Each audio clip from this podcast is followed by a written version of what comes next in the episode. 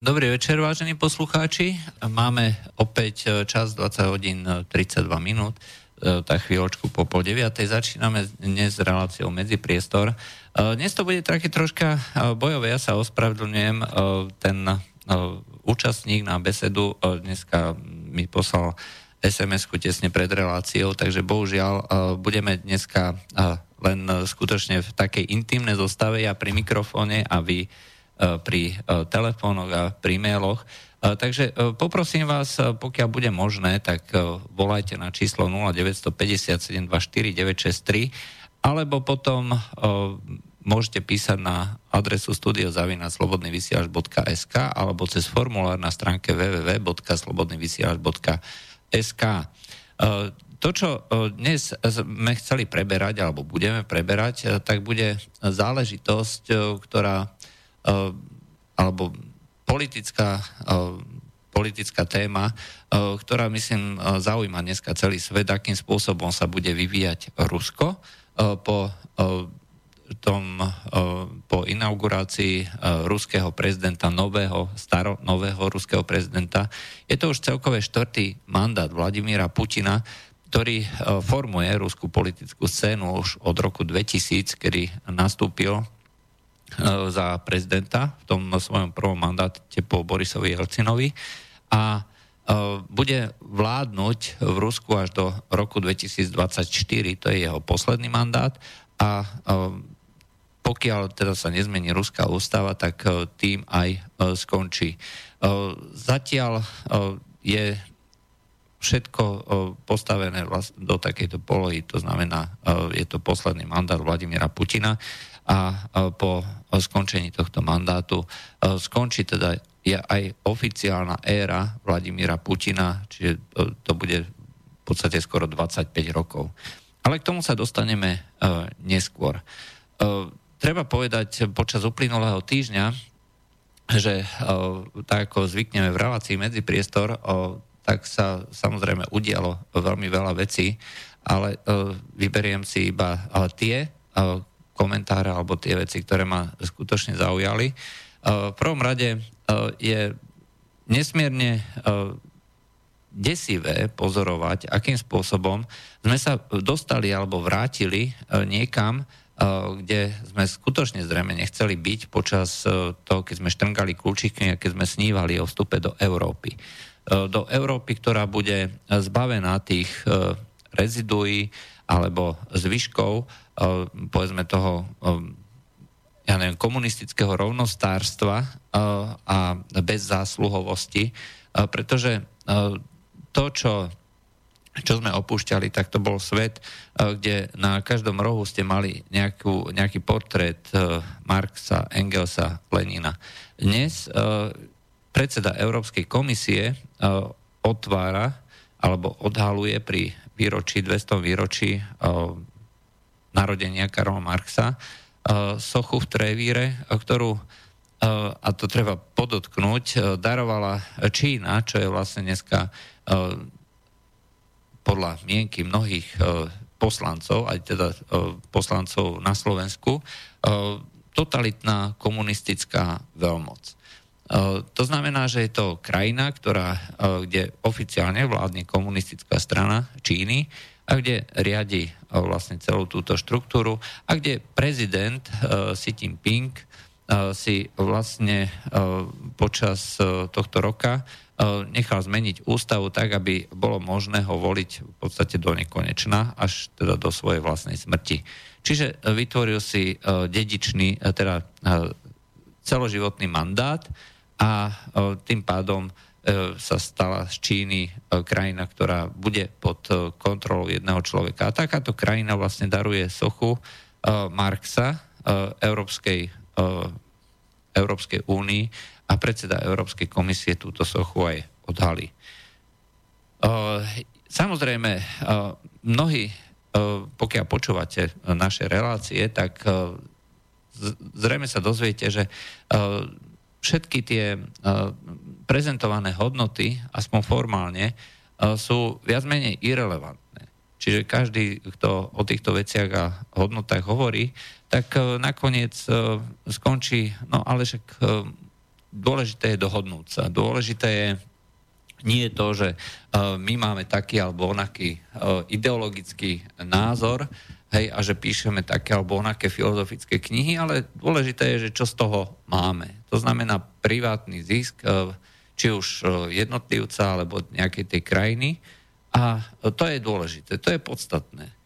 A um, to, že niekto sa obhajuje tými rôznymi hodnotami a pod, uh, ja neviem, pod záštitou týchto hodnôt Uh, robí rôzne uh, akcie, uh, tak je uh, to v podstate len zámienka. Je to niečo, čo uh, v skutočnosti vôbec nemá nič spoločné s tým, uh, čo uh, tí ľudia v skutočnosti chcú. Uh, odhalenie sochy Karla Marxa je presne takýmto, uh, takýmto príznakom a ukazuje, že uh, Európska únia ako taká je uh, v skutočnosti uh, formálne je vôbec nevadí nejaký nejaké myšlienky komunizmu, ale naopak je pre ňu podstatné, aby sa v prvom rade veľmi kamarátila práve s Čínou, pretože do Číny odchádzajú obrovské investície, hlavne teda tých veľkých koncernov, oligarchov a rôznych korporácií. A zase naopak Čína sa stáva najväčším, jedným z najväčších svetových investorov. Čiže v tomto momente Čína sa snaží vytvárať nejaké dlhodobé investície, aj na európskej pôde kupuje rôzne fabriky, spoločnosti, investuje do infraštruktúrnych projektov, ktoré sú z jej pohľadu pre budúcnosť Číny a čínskeho obchodu podstatné, hlavne teda rôzne dopravné infraštruktúrne projekty, ako napríklad prístav Pireus, a e, takisto aj ďalšie e, tohto typu. E, to znamená, že e, čínske e, investície a zase naopak e, investície európske v Číne e, vytvárajú ďaleko pevnejšie väzby ako to, čo e, sa prezentuje, že e, treba hľadiť na ten filozofický odkaz e, Karola Marxa. E, v skutočnosti tie ekonomické teórie Karola Marxa e, boli viac menej vyvrátené viedenskou školou, ale uh, tie jeho sociologické postrehy sú ešte uh, stále celkom zaujímavé. Uh, oplatí sa uh, nimi zaoberať. Uh, Marx ako taký uh, nie je človekom, že ktorý by uh, mal formovať uh, ekonomické teórie. Uh, v skutočnosti uh, by uh, to mal, malo byť ako súčasť uh, ekonomickej histórie alebo filozofickej histórie. Uh, oháňať sa uh, takýmto spôsobom, že uh, je to človek, uh, ktorý bude formovať uh, úlohu uh, týchto rôznych ekonomických uh, škôl alebo ekonomického myslenia, uh, je, myslím, uh, veľmi nebezpečné a zvlášť pre, uh, povedzme, pre Slovanov, ktorí sa stávali objektom doslova až priam živočíšnej nenávisti Karola Marxa, ktorý považoval celú túto sféru na východ od tých kultúrnych krajín, takzvaných kultúrnych krajín, za krajiny barbarstva a prejavoval takú až, ako som povedal, priam až animálnu nenávisť voči tomu, čo bolo na východ od Nemecka. A dokonca o Rusku, o Rusku tvrdí, že musí byť zničené, aby sa urobila, urobil priestor proletárskej nejakej revolúcii. V skutočnosti bolo až paradoxom histórie, že došlo vlastne k takejto, takej premene, že marxizmus zvíťazil nie v tej najvyspelejšej krajine, ako on predpovedal, ale v tej najmenej vyspelej. Čo bol z hľadiska tej teórie, teórie Karola Marxa šok a nakoniec to potom viedlo aj k vytvoreniu tej frankfurtskej školy, o ktorej sme už viackrát debatovali. Takže hovoriť o tom, že Karol Marx je inšpiráciou, by znamenalo aj to, že Karol Marx je človekom, ktorého myšlienky inšpirovali treba vznik bolševizmu ako takého. A pokiaľ sa hovorí, že nemôžeme abstrahovať od týchto rôznych myšlienok, teda, pardon, že musíme naopak abstrahovať, že uh, nemôžeme spájať uh, myšlienky so slovami. Hej, to znamená, že uh, pokiaľ niekto koná na základe takýchto nejakých ideí, ideálov, kníh a uh, myšlienok, tak uh, ten človek uh, za to zodpovedný nie je. Uh, to má samozrejme ďalšie nejaké konzekvencie, nejaké následky, pokiaľ začnete rozmýšľať aj takýmto spôsobom. Uh, na jednej strane uh, tu máte uh, povedzme, celkom rozumný princíp, že pokiaľ poviem nejakú teóriu, nie som zodpovedný za to, čo tí nejakí následovníci s tou teóriou spravia. A už tu máme druhý telefón, už tu máme telefón. Áno, počujeme sa? Zdravím, Pepe pri telefóne, zdravím ťa, Ďuri. No, zdravím. Prosím ťa, Ďuri, pozri si, ak budeš mať chvíľočku cez prestávku čas, Facebook, poslal som ti kontakt na dnešného hostia, tak zavolaj mu, dobre? No, jasne. Dobre, díky moc. Hm? OK, čau, čau. No, takže uh, už sa nám podarilo možno niekoho zohnať, ale uh, poďme ďalej. Uh, čo sa týka samotného, uh, samotného Marxa a samotnej tej teórie, uh, tak uh, nie je celkom uh, dobre možné, aby sa uh, v takomto prípade uh, vynášala Uh, jednak ako celá tá teória, keď sa už pot, uh, potvrdila um, aj nesprávnosť, uh, či už tá spoločenská alebo ekonomická, a, ale to je prvá vec. Druhá vec, uh, že um, tento princíp, aj, že uh, musíme oddelovať uh, nejaké myšlienky od uh, činov, uh, znamená, že môžeme kritizovať. Aj, to znamená, že uh, každý, kto povie, že uh, je... toto len nejaká teória, znamená, že môžeme sa o tejto teórii baviť a nemá to mať žiaden dosah na, povedzme, činy nasledovníkov alebo niek- niekoho, kto si myslí, že to je pravdivé. Pretože to nemá mať nič spoločné s týmito aktivitami. Pretože ak príjmeme tento princíp, musíme automaticky prijať aj princíp toho, že môžeme kritizovať aj iné hnutia, iné ideológie a, a treba aj iné knihy a iných e, tzv. Mysliteľov. E, konkrétne narážam na, na islám, kde e, každý, kto tvrdí, že e, v rámci islamu e, nie je možné e, nie je možné kritizovať vlastne toho predstaviteľa, pretože to je posvetné, to je nekritizovateľné a tak ďalej. A e, musí si byť vedomý potom e, tých násilných konzekvencií. Hovorí, že naopak nemôžeme abstrahovať toto slovo a od týchto činov. A, e, to znamená, že e, niekto sa tu, niekto kardinálne a sakramensky mýli. E, to znamená, že e, máme tu na obrovskú e, inváziu, doslova inváznú armádu, e, ktorú mimochodom chcú naši e, predstavitelia e, zamestnať asi tak, že... E, z nej urobia regulárnu armádu a zároveň týmto ľuďom dajú nielen do ruky zbrane, ale dajú im do ruky aj výcvik, čo by v konečnom dôsledku znamenalo, že títo ľudia sa nám budú môcť postaviť z očí v oči so zbraňou, so zbraňou v ruke. Takže pokiaľ takéto čosi zavedieme, takýto princíp, a automaticky musíme zaviesť aj princíp kritizovateľnosti islamu. Ak to nie je možné, tak v tom prípade sa musíme zbaviť jedného, sa musíme zbaviť vlastne aj toho samotného Marxa, alebo tým pádom musíme stotožniť tie činy a výroky Marxa, povedať, že to, čo sa v jeho mene spravilo, je skutočne to, čo aj napísal, a preto to je bohužiaľ niečo, čo je z nášho pohľadu nemožné oslavovať. A preto tá socha by nikdy ani nemala vzniknúť.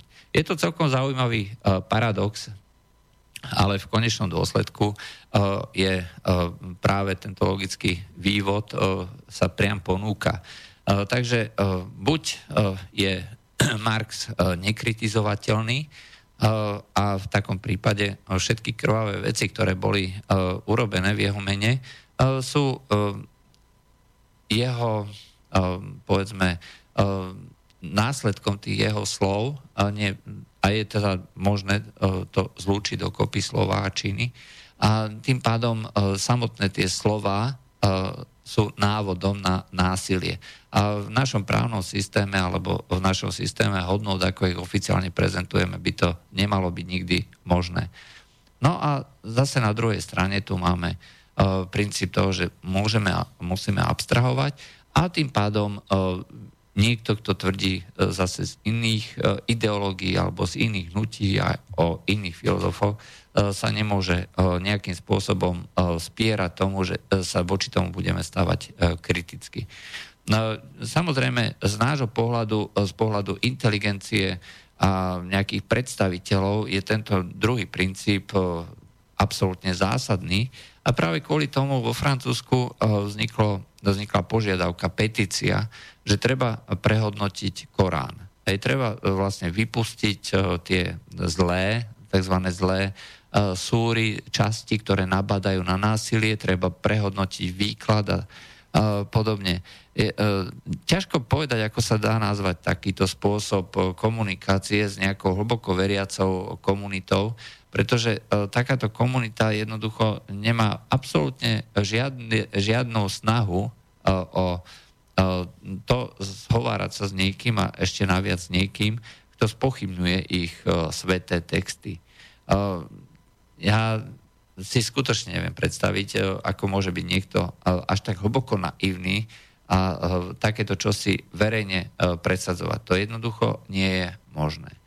A pokiaľ k tomu dôjde a pokiaľ to skutočne budú chcieť aj spraviť na tej oficiálnej báze, to znamená pomocou oficiálnych inštitúcií, tak nakoniec dôjde k tomu, ako si možno spomínate, pred pár mesiacmi bola prezentovaná prvá prvá ženská, lesbická mešita, aj, ktorú, ktorú ako viedla imámka, tak samozrejme, že sa to nepáčilo moslimom.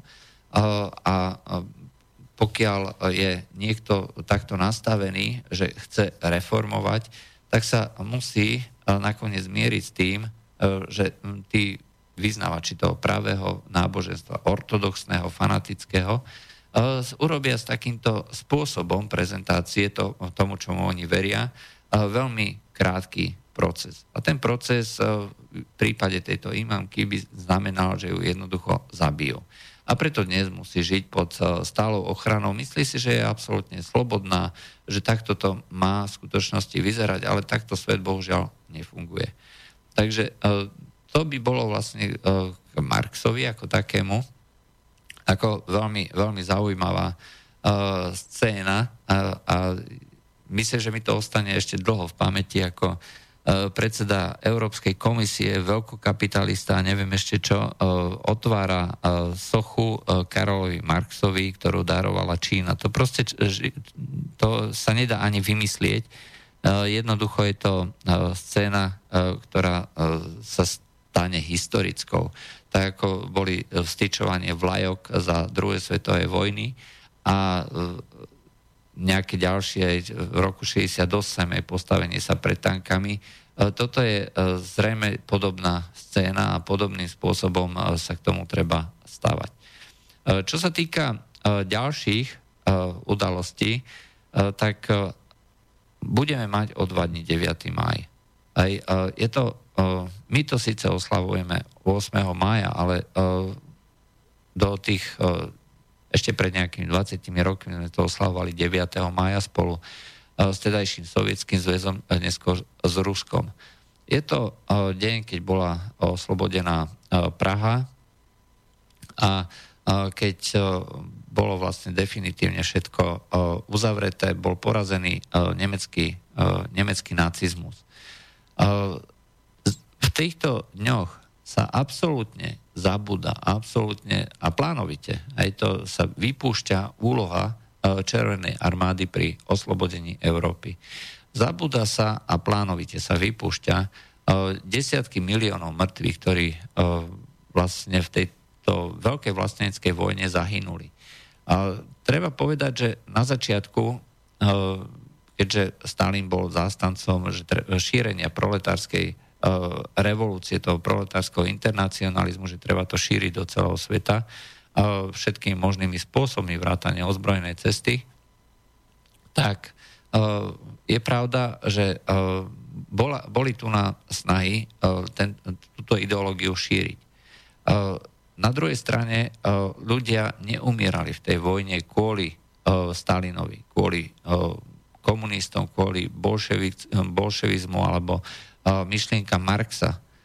Umierali kvôli tomu, že bola napadnutá ich vlast. A za tú vlast bojovali. Bojovali za to, že umierali ich rodiny, že umierali ich deti, že boli beštiálnym spôsobom zabíjane matky, ženy. Kvôli tomu to bojovali a ten zlom v tej druhej svetovej vojne nastal až vtedy, keď sovietské velenie pochopilo, o čo tu vlastne ide a že nejde vlastne o obranu socializmu, ale ide o obranu vlasti. Nazvali to Veľká vlastnícka vojna a pod týmto názvom to Rusi dnes oslavujú a aj to oslavujú zrejme mnohí ďalší v iných krajinách. Pretože to bol skutočne civilizačný zápas. Bol to zápas tej chladnej genocídy, chladného sociálneho inžinierstva, ktoré chce pretvárať národy akoukoľvek cestou. A na druhej strane, v tom období, keď už bola tá veľká vlastnícka vojna, to bol, to bol zúfalý pokus národa nepodať sa tomuto, tomuto, tejto mašinérii, tomuto stroju a kládli odpor všetkými možnými spôsobmi. Treba povedať, že aj extrémne krutými a sú známe aj scény typu zádržné jednotky en ká vé dé, ktoré strieľali ľudí, ktorí ustupovali a, a podobne. Ale e, nie je možné ignorovať, že celá krajina, tak ako bola, e, sa dokázala postaviť, e, postaviť tomuto nacistickému stroju, a zastaviť ho a naopak poraziť. A, a ľudia, ktorí umierali, ako hovorím, neumierali za Stalina, neumierali za Lenina, Uh, umierali, uh, umierali za vlast, umierali za svoje ženy, za svoje deti a umierali nielen uh, na, uh, v tej oblasti Sovietskeho zväzu, či to, bola, uh, či to bolo dnešné Rusko, Ukrajina, Bielorusko alebo pobaltské krajiny, ale umierali uh, aj v ďalších krajinách, v Rumunsku, Bulharsku, uh, Slovensku, Česku a samozrejme uh, v Poľsku, Nemecku. Tam uh, boli tie najťažšie, najtvrdšie uh, boje. Na našom území padlo niekoľko desiatok tisíc červenoarmejcov. Na Slavíne ich je pochovaných niekoľko tisíc. Každoročne si pripomínajú ich pamiatku mnohí a mnohí ľudia. A nepripomínajú si to, čo nasledovalo neskôr. Pripomínajú si to, čo, čo nás ohrozovalo. A prečo nás títo ľudia, ktorí padli, zachránili. Neboli by sme tu. Nemohli by sme rozprávať slovensky. Pokiaľ by nacistické Nemecko zvíťazilo, tak tí, ktorí by tu ostali, tak by s veľkou pravdepodobnosťou buď slúžili týmto novým pánom a, a samozrejme nežili by v tejto oblasti, boli by presťahovaní niekam, niekam inam. Hej, toto mal, mal byť priestor venovaný tej vyššej rase. A pokiaľ by niekto bol zodpovedajúci genotyp, tak by bol prevychovaný a dneska by rozprával nemecky. Čiže Slovania ako také, taký v plánoch nemeckého, nemeckého velenia, nemeckej politiky nemali žiadne miesto. A nemal to ani vtedajší slovenský štát. To bolo len dočasné riešenie, ktoré v prípade víťazstva nacistického Nemecka by nemalo dlhé trvanie a bolo by s tým veľmi, veľmi rýchlo vysporiadanie. Ne. Nakoniec, keď mohli umrieť v tých rôznych koncentračných táboroch milióny ľudí, čo to bolo tých pár miliónov Slovákov, ktorí žili na tomto území a bránili tej veľkopánskej rase aby v tom jej rozvoji. Slovanský element proste nemal v týchto plánoch miesto. A za, tieto, za to, aby tieto plány nenastali, za to títo ľudia umierali. A, takže a, treba veľmi jasne a striktne oddelovať a, to, čo a, nastalo. Rovnako a, Uh, treba tiež pripomenúť, že vojna je stroj, ktorý požiera každého, kto do, nej, kto do toho stroja vstúpi a uh, bez, toho, bez ohľadu na to, že či cítite nenávisť, či chcete strieľať, zabíjať alebo tak, uh, tak uh, zomelie vás to tak či tak. Uh, rovnakým spôsobom, ako možno nevinní uh, ľudia, ktorí uh, nechceli mať so stalinizmom nič spoločné, tak boli zverbovaní do Červenej armády a nakoniec bojovali a bojovali statočne a hrdinsky, tak možno rovnakým spôsobom boli zverbovaní ľudia aj do Wehrmachtu a tiež umierali ani nevediac za čo. A v konečnom dôsledku smrti sme si všetci rovní. Či je to, či je to príslušník toho nemeckého Wehrmachtu alebo Červenej armády. A aj preto sú dnes cintoríny, či už americké armády, alebo, alebo nemecké armády, alebo červené armády, dodnes starostlivo opatrované, aspoň, sa, aspoň by sa mali rovnakým spôsobom starostlivo opatrovať. Aj za čias, keď u nás bol socializmus, sa o hroby týchto nemeckých, nemeckých padlých starali cez zastupiteľstvo, boli to financ- boli, bolo to proste financované z takýchto zdrojov, aby tá pamiatka nezanikla. Nie kvôli tomu, že by sa mali oslavovať zločiny toho nacistického Nemecka, ale práve kvôli tomu, kvôli tomu, že v tej smrti sme si skutočne všetci rovní. A tie hroby, ktoré tu na nakoniec ostali a ktoré teda prežili aj časy toho socializmu, cintoríny aj tých nemeckých vojakov, by sme sa mali rovnakým spôsobom správať aj ku hrobom sovietským vojakom, aj keď sa to mnohým nepáči a naopak si myslia, že treba, treba to spájať. Tak ako sa nespájajú dnes padlí s tými zločinmi nacistického Nemecka, rovnakým spôsobom by sa nemali vôbec spájať ani to, čo nastalo neskôr po roku devätnásťstoštyridsaťosem alebo devätnásťstošesťdesiatosem na území vtedajšieho Československa.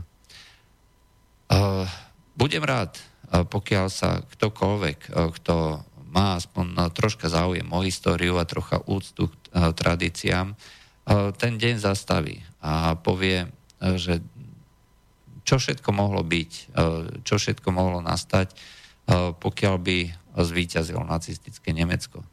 A pokiaľ by tu nebola taká veľká krajina, ktorá dokázala toto nacistické Nemecko aj za cenu neuveriteľného utrpenia a obetí zastaviť. Možno potom si mnohí z tých, ktorí dnes nadávajú a ktorí by naopak chceli likvidovať akúkoľvek stopu po tejto tragédii a potom hrdinstve, možno troška zastavili. Keď dneska sa prejdete po západných krajinách a spýtate sa, čo to bola druhá svetová vojna, mnohí z nich, z tých mladých, už ani nevedia. Pokiaľ sa pokiaľ vedia, tak mnohí z nich, keď sa ich spýtate, kto vlastne vyhral, tak povedia, no vyhrala samozrejme Amerika. A je to skutočne veľmi divné, keď si predstavíte, že straty Ameriky na európskej pôde boli možno v celom globále od toho roku devätnásťstoštyridsaťštyri alebo od vylodenia na Sicílii možno menšie ako počas nejakej bitky, ktorú zvádzala, zvádzal nacistický Wehrmacht spolu so sovietskou červenou armádou. A tento, tento nepomer strát veľmi jasne ukazuje, že kto v skutočnosti umieral, kto v skutočnosti priniesol najväčšie obete pre to víťazstvo. Treba povedať Američanom veľkú vďaku. Bez ich materiálnej pomoci by nebolo možné až možno tak rýchlo alebo či vôbec poraziť nacistické Nemecko. Málo kto dneska vie, že veľká časť americkej pomoci boli rôzne tanky, boli lietadla. To neboli len tanky té tridsaťštyri, boli tu celé, celé armády vyzbrojené americkými tankami Sherman. Alebo lietali na Mustangoch a Spitfireoch, hej, na strane tej Červenej armády. A takáto, takáto obrovská pomoc sa musela prejaviť práve v tom, že sovietská armáda bola schopná poraziť, poraziť nacistické Nemecko. To všetko sú, je súčasťou toho veľkého príbehu, ktorý sa počas tej druhej svetovej vojny v tých rokoch devätnásť tridsaťdeväť až devätnásť štyridsaťpäť odohrával. A netreba zabúdať tiež, že napriek tým obrovským rozporom, napriek tomu, že Sovietský zväz bol smrteľným nepriateľom kapitalizmu už vtedy, dokázali si zvážiť a povedať jednotliví predstavitelia, že existujú tie ideologické rozpory, ale existuje aj niečo, čo presahuje ten rámec toho, že čo je, čo je ešte akceptovateľné. A to nacistické Nemecko bolo proste ďaleko, prešlo ďaleko za hranicu toho, čo tá súčasná civilizácia alebo súčasný svet mohol, mohol akceptovať. Aj preto došlo k tomu, že sa tí smrteľní nepriatelia ako Churchill alebo Stalin dokázali posadiť za jeden stôl. A pritom práve Churchill bol človekom, ktorý spustil tú železnú oponu v prejave vo Fultone. A takže to všetko, sú, to všetko je dnes história. Ale práve v týchto dňoch si treba tú históriu pripomenúť, aby sme boli schopní sa pozrieť na to, povedzme, s otvorenou myslou a nehádzať všetko do jedného vreca. Dáme si teraz prestávku a po prestávke sa budeme venovať tej nejakej ďalšej téme.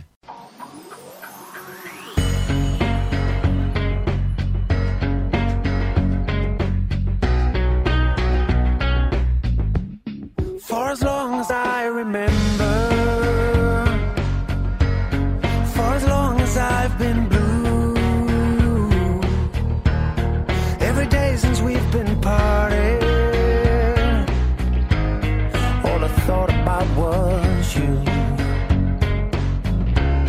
Didn't need the time for sorrow, didn't need the time for pain. What am I supposed to do when living without you is the worst I ever knew? In a moment like that, in a moment like that.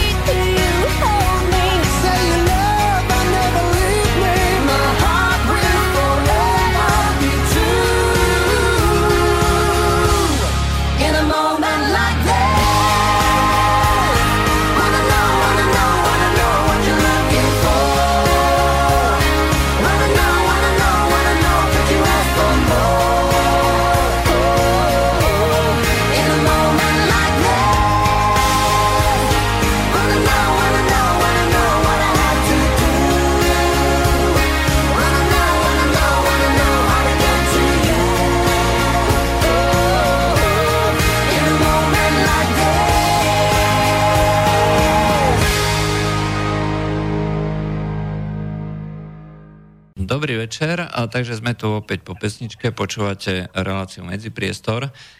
Dnes je téma o Putinovho štvrtého obdobia, inaugurácia. Máme za sebou inauguráciu a zvolenie, teda výber nového premiéra, ktorým sa stal úplne prekvapujúco a šokujúco Dmitrij Medvedev. Na telefóne máme Romana Michalka, ináč pripomínam, je to, voláme cez telefón, takže nemôžete sa dovolať na číslo nula deväť päť nula sedem dva štyri deväť šesť tri, respektíve môžete, ale budem to zdvíhať pomimo, lebo je pán Michalko na inom telefóne.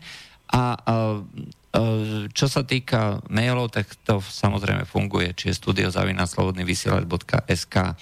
Takže hneď moja prvá otázka, ako to hodnotíte, toto v úvodzovkách šokujúcu voľbu premiéra Dmitrija Medvedeva?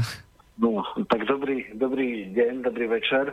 No, je to dosť prekvapujúce, preto lebo všetci predpokladali, že po abdikácii, vlastne po inaugurácii bude aj automaticky abdikácia vlády, a nepočítalo sa s tým, že by bol Medvedev ďalej premiér.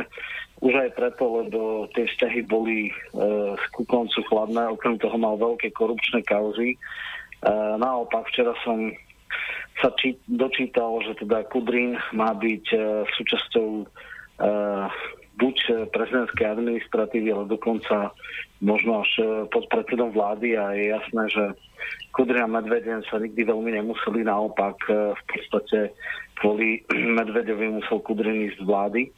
Takže toto je dosť prekvapujúce. V podstate Medvedev sa stal aj dobrým terčom e, pre rôznych investigatívcov a blogerov, kde sa vo veľkom hovorilo o jeho korupcii. E, ľudia, ktorí to troška sledujú, tak vedia, že nejaký dron lietal nad jeho rezidenciou, ktorá má teda hodnotu vysoko, vysoko presahujúcu oficiálne príjmy ruského premiéra. Takže toto bolo dosť nečakané a prekvapujúce. Otázna je, či je to len nejak dočasné a bude sa hľadať niekto iný, alebo je to normálne trvalé na celé teda prezidentské obdobie e, Putina. Uh, troška by som bol prekvapený, ale nič sa nedá vylúčiť, ale vo všeobecnosti bolo to prekvapujúce. Uh, takmer všetci analytici sa zhodovali na tom, že v ďalšom uh, funkčnom období už Medvedev premiérom nebude. No, lebo uh, ja som práve zachytil ako vyjadrenie Andreja Kolesníkova z moskovského Carnegieho centra, uh, tak, ktorý tvrdil, že naopak chýry v Moskve, ako v tom zákulisí, hovorili o tom, že Medvedev bude pokračovať a tým, že Vladimír Putin vysiela signál, že sa nič nemení a že tá línia zostáva rovnaká. Je tam totiž aj jedna ďalšia vec, že čo sa často ne, príliš nezdôrazňuje, že Vladimír Putin nie je samovládca. Je to je človekom, ktorý je na vrchole nejakej takej pyramídy, ktorá je zostavená z viacerých nejakých, dajme tomu, opôr alebo nejakých prúdov, či sú to konzervatívci, či sú to liberáli, či sú to západníci a podobne. A on je ten, ktorý, ktorý sa to snaží nejako vyvažovať a nedať vlastne príliš veľa moci jednému alebo druhému.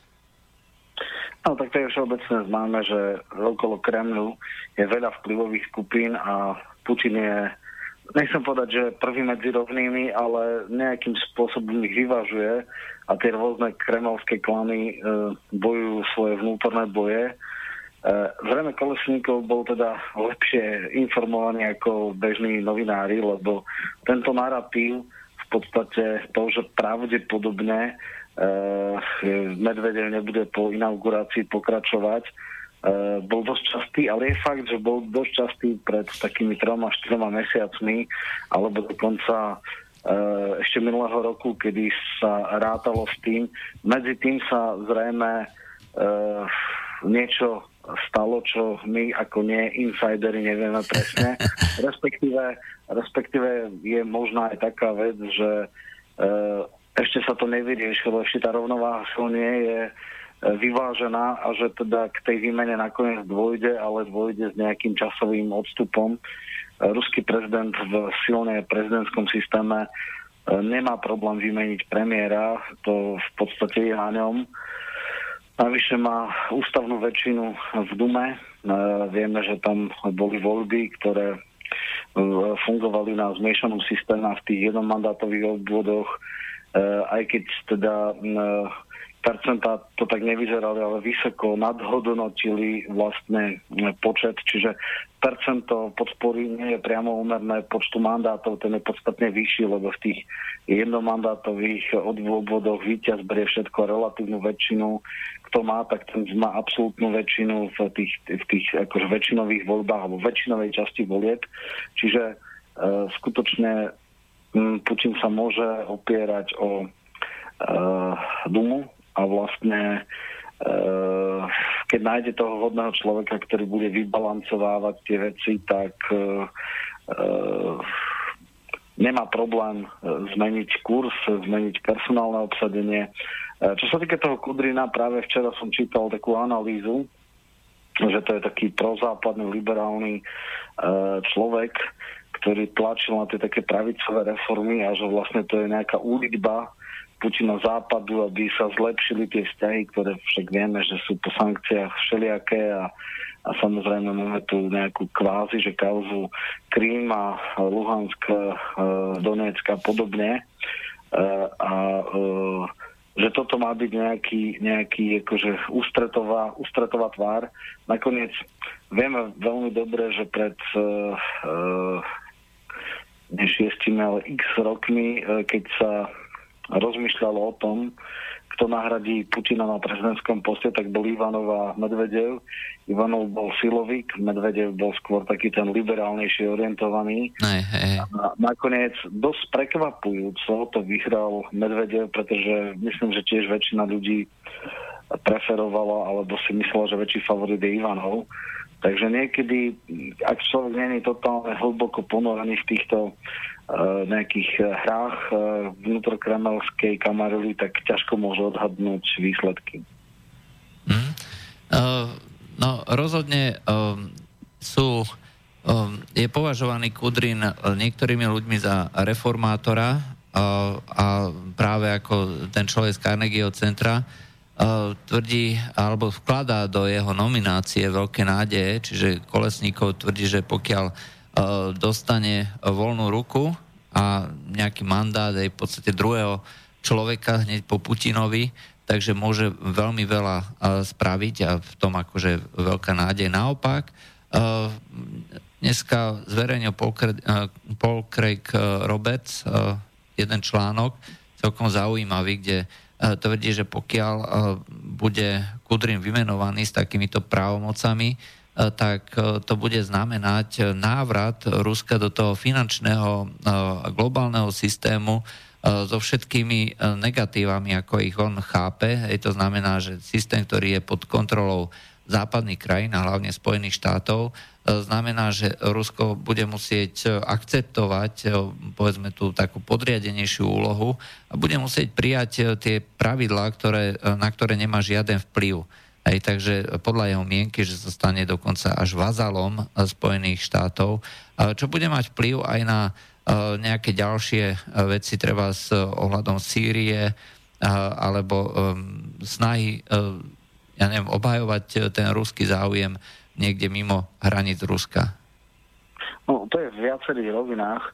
Veľmi dlho veľa znalcov ruského prostredia nedokázalo pochopiť akúsi pasivitu Putina voči Ruskej národnej banke, ktorá robila veľmi reštriktívnu politiku a ktorá v podstate podľa mnohých veľmi poškodzovala ruskú ekonomiku a on z rôznych príčin nezasahoval a nechal ju robiť takú veľmi konzervatívnu monetárnu politiku. Uh, ja len pripomeniem, že Elvira Nabiulina, čo je ako šéfka Ruskej národnej banky, uh, nad ňou doslova Putin držal ochrannú ruku a uh, počas tej krízy, ktorá nastala po páde cien uh, ropy uh, a keď došlo vlastne ku uh, veľkému uh, útoku na rubel, tak Ruská národná banka vtedy doslova vytrieskala okolo stopäťdesiat miliárd dolárov na obranu rubla.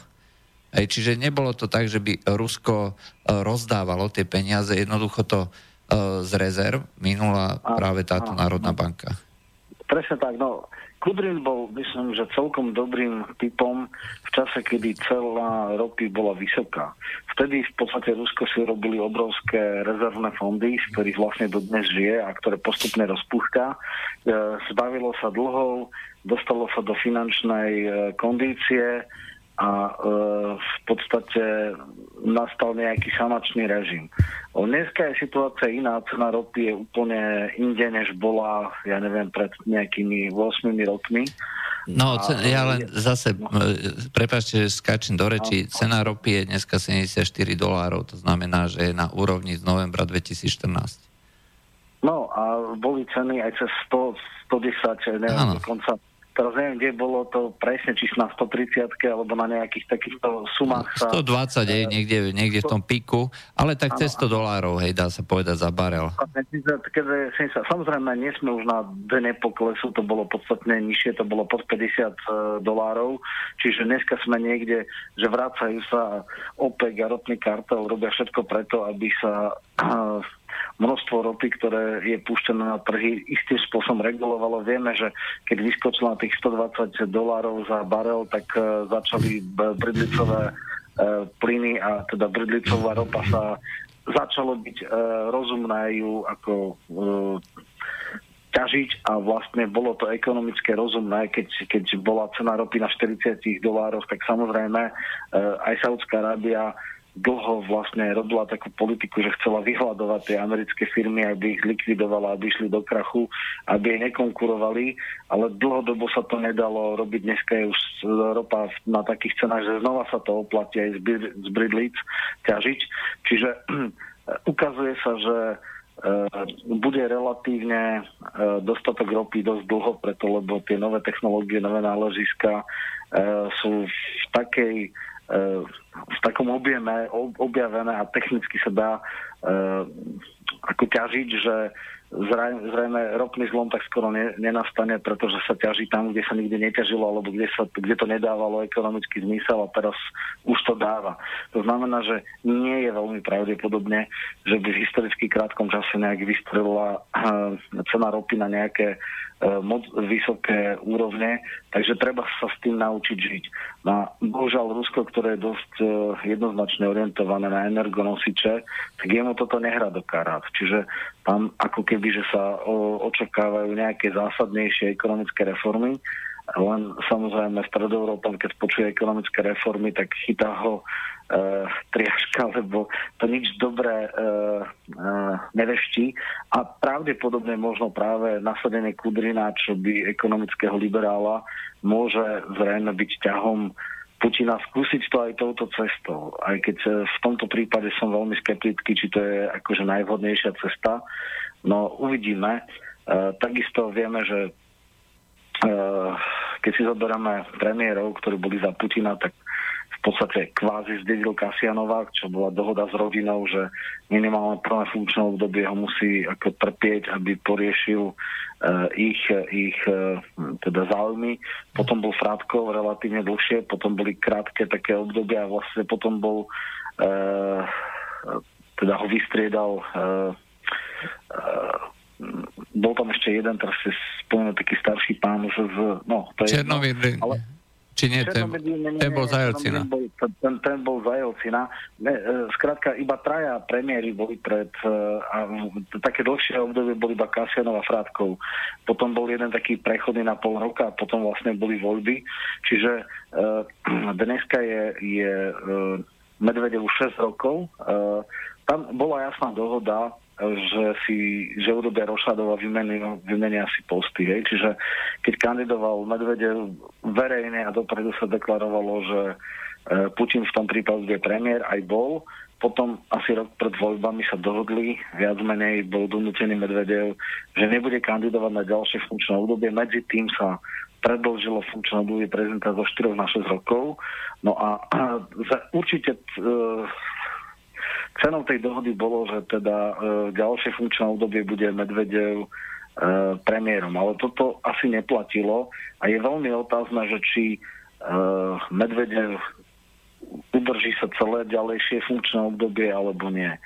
Uh, keď sme tak viacerí hovorili, tak v podstate uh, ono je to ako keby taká symbióza, alebo oni si mysleli, že v podstate Putin je svojím, by som povedal, genotickou výbavou a svojou profesnou históriou silovik, človek z spravodajských služieb, ktorý má záujem na tom, že aby Rusko malo ten veľ- veľmocenský charakter, aby stratené pozície vo svete, svetovej politike, ktoré stratilo za Jelcina, znova získalo a aby získalo stratené sebavedomie.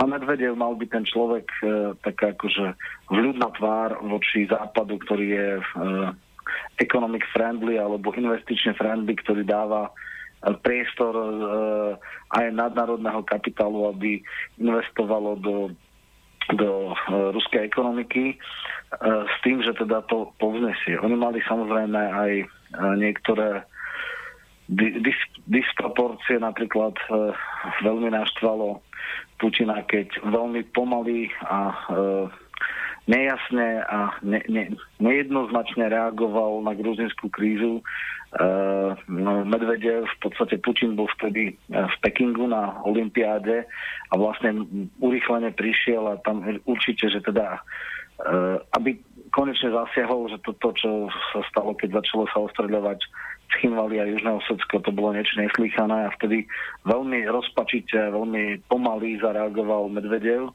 Druhýkrát to bolo pri hodnotení Líbie, kedy Medvedev podporil útoky uh, v podstate letecké na Líbiu a Putin uh, bol veľmi tvrdo proti. Áno, hej, vtedy, vtedy vlastne došlo k veľmi, veľmi ostrému rozporu. K verejnej a otvorenej kontroverzii. Uh, takže to, to, to boli také minimálne dva, dvakrát, kedy to medzi nimi poriadne zaiskrilo. To znamená, že uh, ale Medvedev nikdy uh, nemal takú autoritu a taký vplyv a takú silu, uh, aby dokázal byť vyžívateľom Putina, aby išiel do černého stretu, kto je teda jednotka. Uh, dokonca prejavovalo sa aj k tomu, že Putin každý rok má to známe stretnutie s novinármi a vlastne po celej krajine sú také ako talk show, respektíve kladú otázky. A vždycky to bolo, keď bol prezident, ale bolo to aj, keď bol premiér. A Putin to nikdy nerobil, Medvedev to nikdy nerobil ako prezident a ani ako premiér. Čiže tam sa vždycky ukázalo, že napriek tomu, že podľa ústavy bol e, niekedy Medvedev e, jednotka a niekedy dvojka. De facto reálnym vplyvom bol vždycky, aj keď bol prezident, e, iba dvojka. No teoreticky by tým pádom vlastne mohol byť Putin aj premiérom, e, teoreticky, e, po skončení funkčného obdobia, ak by teda... E, ne, ne... Isté, ale to už bude mať sedemdesiat rokov, sedemdesiatdva alebo sedemdesiattri. Podľa mňa e, už dneska sa hovorilo dokonca... Boli to také pláne špekulácie, že či už aj teraz v tomto volebnom období si nenájde nejakého nástupcu. Hovorilo sa o nejakých troch, štyroch menách, ale zjavne to teda boli pláne špekulácie. Ja si myslím, že ono dokončí svoj mandát šesťročný a potom si skôr nájde nejakého dôstojného nástupcu. A tam už fakt by som bol veľmi, veľmi prekvapený, keby to bol znova Medvedev, lebo jeho výsledky sú veľmi rozpačité a myslím si, že nie je to celkom krvná skupina. Je to zrejme to, čo sa teda hovorilo, že on je akýmsi zástupcom nejakej silnej a vplyvnej frakcie, nazveme to ekonomicky orientovaných liberálov a aj politicky orientovaných liberálov, ktorý v podstate drží na úzde, aby sa tie klany nezačali proti sebe páliť a bojovať a aby sa nerozvrátila tá mocenská pyramída. Takže viem, že teda však Zigar, mnohí to čítali. Uh, myslím si, veľmi podrobná správa o Putinovej ére a tam veľmi uh, písal dosť podrobne, ako, ako, Putin, ako uh, istý čas koketoval Medvedev s tým, že založí nejakú vlastnú stranu, vlastnú mocenskú bázu a že nejakú pravicovú a že bude kandidovať, no ale nikdy tu guráž nemal a nakoniec si to jasne vyhodnotil, že nemá šancu, aby on sám rozohrával vlastné mocenské hry, že on skrátka takáto silná figura nie je a nakoniec pochopil, že lojalita k Putinovi mu zabezpečí podstatne väčší podiel na moci ako, nedaj Bože, stať sa vyzývateľom. Mimochodom, to, o tom sa pokusil Kasianov, to bol prvý premiér, ktorý bol za prezidenta Putina, aj bol šéf strany, aj dneska má asi jeden a pol percenta alebo v nejakých voľbách, čiže absolútne vybuchol, dokonca jeho vlastná strana sa mu rozsypala, rozpadla, jeho vytiahli, čiže dneska je Putin jednoznačný fenomén. Nakoniec aj prezidentské voľby ukázali, že teda jediný komunista mal aký taký neúplne zahanbujúci výsledok, ale ako Ksenia Sobčaková, no to bolo niečo akože úplne zúfale. No a aj ten Navalny, keby aj kandidoval, určite možno, že by mal tridsať percent v Moskve, možno v Petrohrade, ale v celom Rusku, možno by bol niekde tesne nad úrovňou toho komunistu, ale akože rozhodne to nebol reálny vyzývateľ e, Putina. E, on áno, má šancu v tých veľkých mestách. Bohužiaľ, na východnej Európe tie, tie hlavné mesta sú bašty liberálov, či už je to Praha, či už je to Bratislava, ano, ano. alebo aj Moskva a Petrohrad, ale jednoducho ostatná časť krajiny je, by som povedal, zdravšia názorovo, hodnotovo a tam jednoducho takíto experti nemajú šancu. Ja ešte uh, dodám, čo sa týka tých rezerv, uh, tie poklesli niekde až uh, pomaly ku trista miliardám aj počas uh, tej doby, že keď Rusko uh, čerpalo z rezerv, či už zo strany centrálnej banky alebo z iných uh, príčin. Dnes sú na úrovni okolo štyristošesťdesiat miliárd, čiže sa blížia k tomu predkrízovému stavu, ktoré, kde to bolo na úrovni okolo päťsto miliárd. V tom čase no. nemecká tajná služba uh, dala uh, analýzu toho, že akým spôsobom sa Rusko bude vyvíjať ďalej, uh, keď uh, uvalíme na nich sankcie a nebudeme od nich kupovať ani molekulu plynu a povedali, že pokiaľ prerušíme úplne všetky ťahy, tak oni dokážu len s rezervami vydržať dva roky. Uh-huh. Aj takže no, sú na, tak, na tejto úrovni. Lebo, lebo hrá sa tu uh, Nord Stream dva, v podstate Schröder je šéf tej, toho spoločného podniku. Nemci na jednej strane uh, samozrejme papagajujú proti uh, ruské sankcie, na druhej strane čulo obchodujú. Uh, Práve Slováci majú asi veľmi za zlé ruskej strane, že vlastne obmedzujú tranzit plynu cez Slovensko. Do istej miery je to logické, lebo bohužiaľ na Slovensku sa nedá dostať inak ako cez Ukrajinu a e, nemusíme si hovoriť, aké sú dneska rusko-ukrajinské vzťahy a že vlastne e, Rusko nemá, e, nerado by sa dostalo do pozície e, rukojemníka nejakej, nejakej ukrajinskej chunty. Takže je to veľmi smutné pre nás, že práve sme na takomto tranzite, ale, ale Rusko-Taliansko jednoznačne verbálne sa vyjadrujú proti sankciám, ktoré k ničomu nevedú. Nakoniec Uh, niekedy dávno povedala Merkelová raz, keď teda bola aj teda Donetská kríza a Luhanská, že teda uh, možno by sa mohlo normalizovať uh, vzťahy s Ruskom a brať uh, akože Krím, že to je fait accompli, že to nejak potichu akceptujeme, možno nie je oficiálne, ale tak, pokiaľ teda sa vyrieši ten východ Ukrajiny. Vieme, že keď povedal prezident Zeman, že, že skrátka Ukra- teda Krím je, je v podstate de facto ruský a nedá sa to nejak zvrátiť, že to je jednoducho fakt, s ktorým sa treba len zmieriť, no tak sa stal obeťou šialených útokov a neviem čoho všetkého, ale to realita je taká, Rusko určite Krím nevydá, e, nakoniec Uh, väčšina obyvateľstva jednoznačne bola za uh, spojenie s Ruskom a aj vďaka uh, tejto operácii má takú obrovskú mieru popularity, takže tá bola v tom čase cez osemdesiat percent, tak bolo by absolútna politická samovražda nejakým spôsobom od toho odstúpiť, takže toto je realita, dnešná je otázka, ako dlho budú tie sankcie trvať, ako budú ďalej poškodzovať Rusko. No a problém je v tom, že e, za Medvedeva ako asi pre väčšinu e, hodnotovo podobne orientovaných poslucháčov, to nebol práve hrdina, respektíve asi jemu menej sympatický ako Putin a jeho model politiky. Ale predsa len sa snažil kvázi modernizovať Rusko, urobil to Stogulkovo pod Moskvou, teda nejaká ruská verzia Silicon Valley, kde sa snažil nejaké nové technológie dať a snaží sa v podstate, aby tá intelektuálna genocída, ktorá bola za Jelčina, kedy každý významnejší ruský profesor vlastne utekol z Ruska a učia dneska na rôznych západných, amerických, európskych univerzitách, aby sa čo najviac ľudí vrátilo a ten intelektuálny potenciál Ruska, aby sa nejakým spôsobom zhodnocoval. Lebo dneska v podstate Rusko má há dé pé niekde na úrovni Brazílie, aj keď tam si treba uvedomiť, že Brazília je ľudnatejšia. Rusko má asi stoštyridsať miliónov, Brazília má okolo stodeväťdesiatsedem, či ku dvesto miliónov, ale uh, uh, je to krajina, ktorá je po všetkých stránkach vyzývateľom e, sveta len v prípade zbrojnej techniky. Tam je skutočne špičkový úrovni a e, čo sa týka vojenskej sily, je to veľmi silný a vážny hráč, ktorý nemôžu, nemô, ktorý nemôžu, ktorého nemôžno ignorovať. Ale bohužiaľ ekonomická sila nie je zďaleka taká. Samozrejme je to podstatne lepšie, ako to bolo za Jelcina, kedy to bol v podstate zlyhaný štát.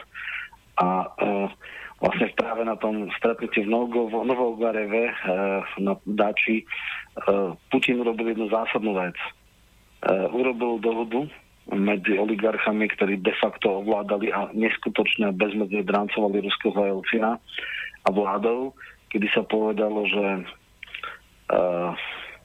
majetkové status quo sa bude tolerovať alebo akceptovať, nepôjde sa do reprivatizácie, nepôjde sa do preskúmavania čistoty tý, týchto, tejto divokej privatizácie alebo nejasné vymedzenie. E, politická moc patrí politickým silám a ekonomická moc ostane, e, teda, alebo ekonomický kapitál v rukách oligarchov, pokiaľ nebudú e, zásadným spôsobom zasahovať do politiky. A pokiaľ budú platiť ja... dane, to je dôležité.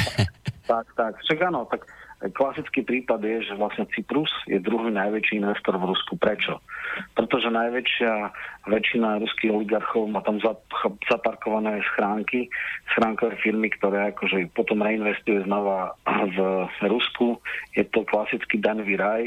Ďalšou obľúbenou destináciou je Británia, ktorá je asi najrusofóbnejšia krajina po Poľsku, kde samozrejme si priam pestujú všelijakých týchto Berezovských, ktorý je už teda po smrti, ale, ale podobných ľudí. E, takže takúto, takúto e, dohodu urobil. V zásade ju všetci akceptovali až na Chodorkovského. Na tomu sa ukázalo, že teda Putin dokázal, e, že dokáže skrotiť. Ej, je to, treba povedať, že robiť z Chodorkovského hrdinu je absolútne nemiestné. Je to človek, ktorý má veľmi veľa toho za ušami. Uh, Hovoril sa aj o vraždách dokonca. Presne tak. V meste, kde pôsobil uh, Jukos, tak uh, vlastne starosta toho mesta sa s ním nepohodol a, a v podstate našli ho mŕtvého. Uh, Platon Lebeď, Lebeď v podstate šéf jeho ochránky bol na trinásť rokov dokonca odsúdený. Tie mafiánske metódy, ktoré on tam robil, to bolo niečo neslýchané. No samozrejme, neplatenie daní sa stalo e, ako masovým športom a to bolo tak akože úplne jednoznačné, že v každých štrnásť dní sedeli oligarchovia na čele s Berezovským a ako keby ukolovili vládu, prišli k Jelcinovi, povedali mu, čo od neho očakávajú, aké zákony, aké privatizácie. No to bola tá rodina. Presne tak. A toto, chvála Bohu, sa v tom roku dvetisíc skončilo. Samozrejme, že Putin nechal amnestiu rodine a vlastne Jana Diačenko a tí ďalší ľudia e, ostali majetky a v podstate sú nepotrestaní. Dala sa hrubá čiara za tým, ale miera decimácie Ruska ďalej nepokračovala. Jednoducho e, z Ruska, z absolútne zlyhadnej, vykradnutej krajiny, z há dé pé na úrovni Holandska, ktoré má desať miliónov, sa dostalo minimálne na úroveň regionálnej mocnosti, ktorá je, má taký zastrašujúci vojenský potenciál, že nikto si nedokáže e, sa ťahať za prsty s Ruskom, no a ktorú samozrejme chcú nejakým spôsobom, sankciami, ja neviem čím, dostať do vplyv záujmu a pomaly dostať ju do pozície, akého bola za Jelcina, len tam jedna zásadná vec, neexistuje reálny vyzývateľ Putina. Hej. Všetky tie figurky, ktoré bol, sú akože veľmi podporované západné opozície, či už to bol Garry Kasparov, ktorý bol na smiech, alebo, alebo ja neviem, Boris Nemcov, tak to skutočne to sú politici s výtlakom jedno percento. Uh, istý špecifický fenomén bol teda Navalny, ktorý bol svojho času veľmi vplyvný bloger a keď kandidoval v Moskve, e, tak tam získal relatívne slušné výsledky, tuším až nejakých tridsaťpäť alebo tridsaťšesť percent. Sice to ani zďaleka nestačilo na víťazstvo, ale e, bol to už, povedzme, v niektorých špecifických oblastiach Ruska vyzývateľ, ktorý nebol úplne smiešný.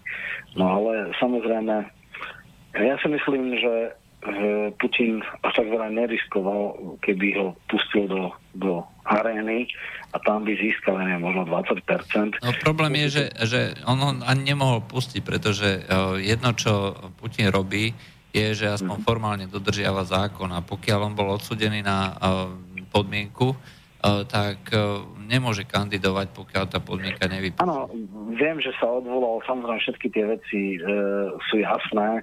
Otázka je, že či ten delikt bol skutočne taký, tam bolo niečo s nejakým drevom, a bolo to veľmi sporné a akože jemne povedané, no e, deväťdesiatdeväť percent tak, takýchto náročných alebo vážnych ekonomických deliktov by sa asi pred ruskými súdmi podarilo uhrať. No, skrátka, boli, tam, tam ako keď chceme byť úplne objektívni, niekedy je to ako keby výraz prílišnej, nechcem povedať nesebavedomia, ale ako Navalny ho nemohol ohroziť. A keby on mohol kandidovať, tak nemohli by západné médiá hovoriť, že ja neviem, opozícia nemala šancu sa realizovať, opozícia e, sa vlastne zúčastnila volieb, lebo jej to bolo znemožnené a tak ďalej. Niekedy by bolo možno rozumnejšie prižmúriť oči nad nejakým takým pochybným deliktom a v priamej konfrontácii demokraticky poraziť opozíciu, ktorá skutočne nemala šancu nejakým spôsobom ho ohroziť. Nakoniec Ksenii Sobčakovej, ktorá bola práve z tohto, z tohto súdka, tejto liberálnej pravicovej opozície okolo Navalného a podobne, ktorí sa stretávali na Mládežnom námestí, tak vyčítali, že vlastne legitimovala voľby tým, že išla a že teda táto partia mala tam ako keby svojho kandidáta. Samozrejme, Ksenia Sobčaková bola, no, nazvime to sofistikovanejšia verzia našej pani Magdy Vášariovej, čo je teda čo povedať.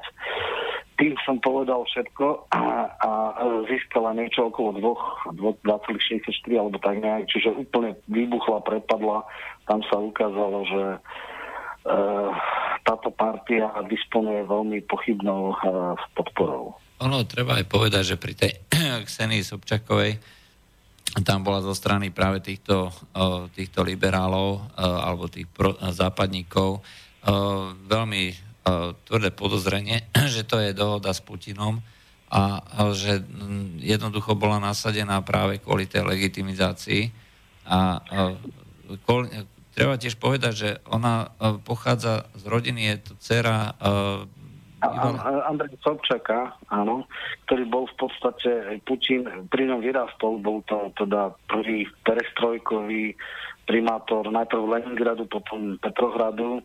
Uh, za jeho čias bol uh, v podstate námestník uh, primátora a bol až do smrti absolútne lojálny, teda Putin.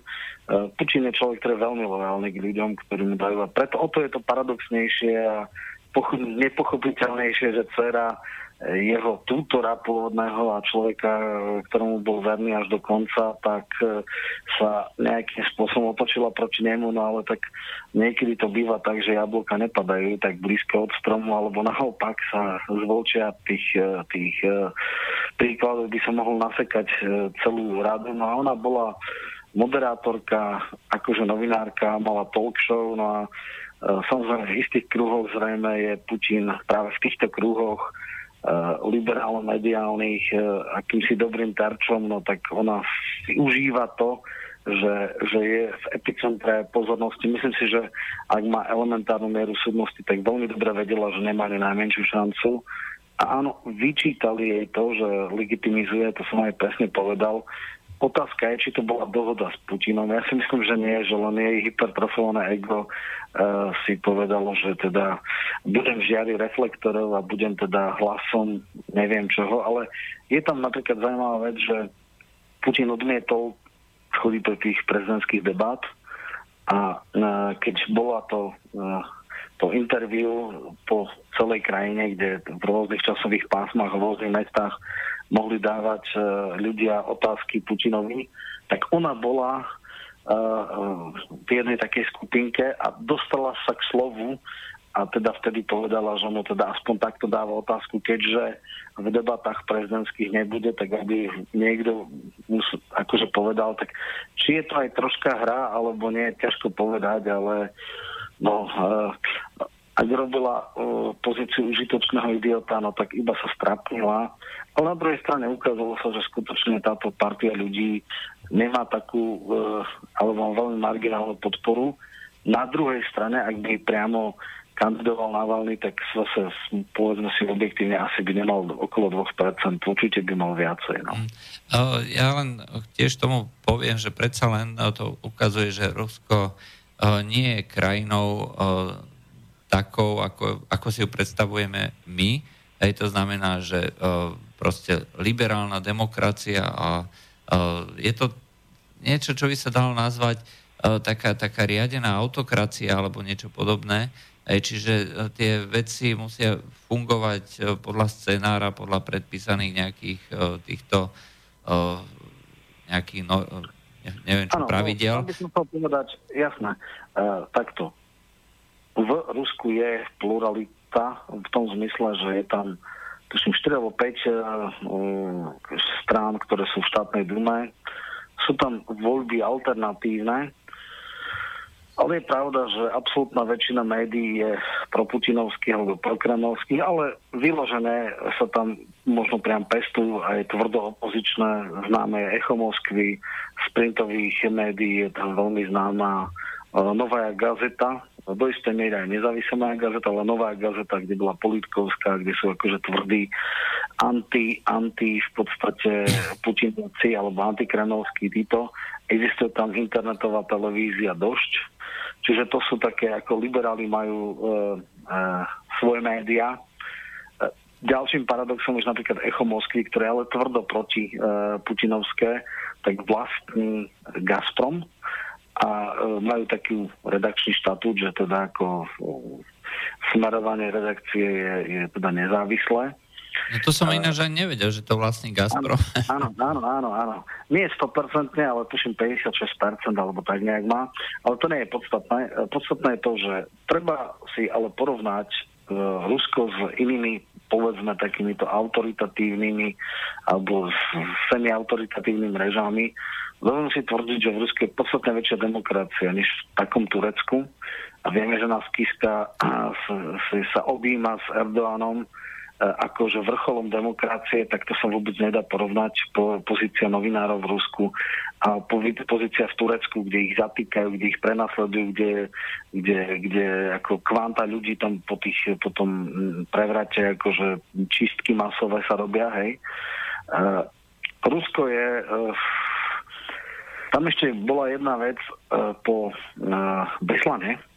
Bola jedna zásadná ústavná zmena, kedy sa ukázalo, že tie elity e, boli v podstate neskoordinované s federálnymi silami, tak vlastne záchrana tých detí bola veľmi teda tristná, bolo tam obrovské množstvo obetí a vlastne tie teroristické útoky predtým v Budenovsku, potom na Dubrovke a tak ďalej ukázalo, že je nutná centralizácia. E, Putin potom urobil zásadnú zmenu ústavy, ktorá vlastne tých gubernátorov e, viac menej urobila menovanými Kremlom, respektíve zastupiteľstva, ktoré sú demokraticky volené, majú možnosť dvakrát po sebe odmietnúť, ale ak tretíkrát by nepodporili nominovaného kandidáta, tak sa rozpustia, budú nové voľby. Čiže to bol taký akože veľmi kvázi nedemokratický model, ktorý bol veľmi hordo kritizovaný, ale jednoducho je to podobný e, centralizovaný model, ako má napríklad Francúzsko. Druhá vec je, že za Jelcina nastal rozvrat e, štátu aj vnútorný. Hej. Tam e, jednotliví gubernátori si urobili z toho pašaliky, kde v podstate vládli. Centrálna moc bola absolútne zlyhaná. Tak e, to bola možno ako jedna z mála šancí, ako zachrániť Rusko. Viem, že Tatarstan mal taký štatút, že v podstate to bola len taká voľne pridružená republika v rámci Ruskej federácie. Nehovoriac o tom, teda, čo sa dialo v Čečensku a podobne. Takže to asi bolo racionálne a rozumné a dneska ako tá federálna moc má podstatne väčšiu šancu aj bojovať proti terorizmu, však vieme, že vlastne nástup Putina sa priamo viaže s vznikom druhej čečenskej vojny, kedy Šamil Basajev, čo je teda ako vrah par excellence a šialenec, napadol Dagestan. To už bolo nielen o tom. V roku devätnásťstodeväťdesiatšesť boli podpísané chasamjurské dohody, ktoré v podstate e, rátali s tým, že to troch alebo štyroch rokov sa na riadeným spôsobom odvíja Čečensko z Ruska. Ale pred vypršaním tohto, tejto dohody vlastne e, čečenský polný voliteľ napadol inú autonómnu republiku v rámci Ruska. Tam sa už skutočne nedalo nejakým spôsobom uh, nejednať. Potom samozrejme uh, konšpirátori typu Šebeja hovorili, že ruská ef es bé odpalila v Rostove a v nejakých ruských mestách uh, ako keby domy, aby akože pripravila... Odôvodnila.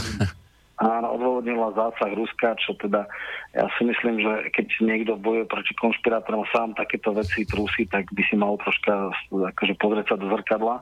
No ale je fakt, že nástupom Kadyrova najprv staršieho, potom mladšieho sa situácia v Čečensku stabilizovala a netreba si zase robiť ilúzie. Kadyrov je teda ťažký autokrat a e, vládne železnou rukou. E, Vyťahujú sa rôzne veci, že dokonca má vraj prsty v politkovskej vražde, teda tej novinárky Politkovskej, alebo dokonca Borisa Nemcova. V podstate tí páchatelia sú chytení, usvedčení, ale objednávateľia nie sú istí. Ale to sú už tiež tak ako na úrovni už pomazné buď veľmi divokých špekulácií, alebo až konšpirácií. Takže samozrejme netreba si idealizovať dnešné Rusko, ale oproti Jelcinovskému Rusku je to neporovnateľne e, lepšia krajina na život, ktorá má konsolidovanú vládu, kde národné bohatstvo v najvyššej miere, ako kedy bola v dejinách Ruska, sa dostáva aj do teda skápáva alebo dostáva, je, je, pociťujú to aj miestni občania. E, tie e, Moskva a Petrohrad sú skutočne výstavnými veľkomestami s vysokou kvalitou života. No a samozrejme, keby Rusko malo ešte vyššiu cenu ropy, tak by, e, respektíve ak by bola na svetových trhoch väčšia cena ropy, bola by tu ešte väčší a silnejší impuls na diverzifikáciu vlastne ekonomiky, na podporovanie novších technológií, na vrátenie najlepších ruských mozgov a na, by som povedal, prechod na tú informačnú eh, revolúciu. Eh, Rusi majú mnohé technológie, ktoré poznajú aj, ja neviem, majú alternatívu voči Facebooku, je veľmi obľúbenú, majú vlastnú verziu YouTube, eh, majú teda tie vlastné sociálne siete a tak ďalej.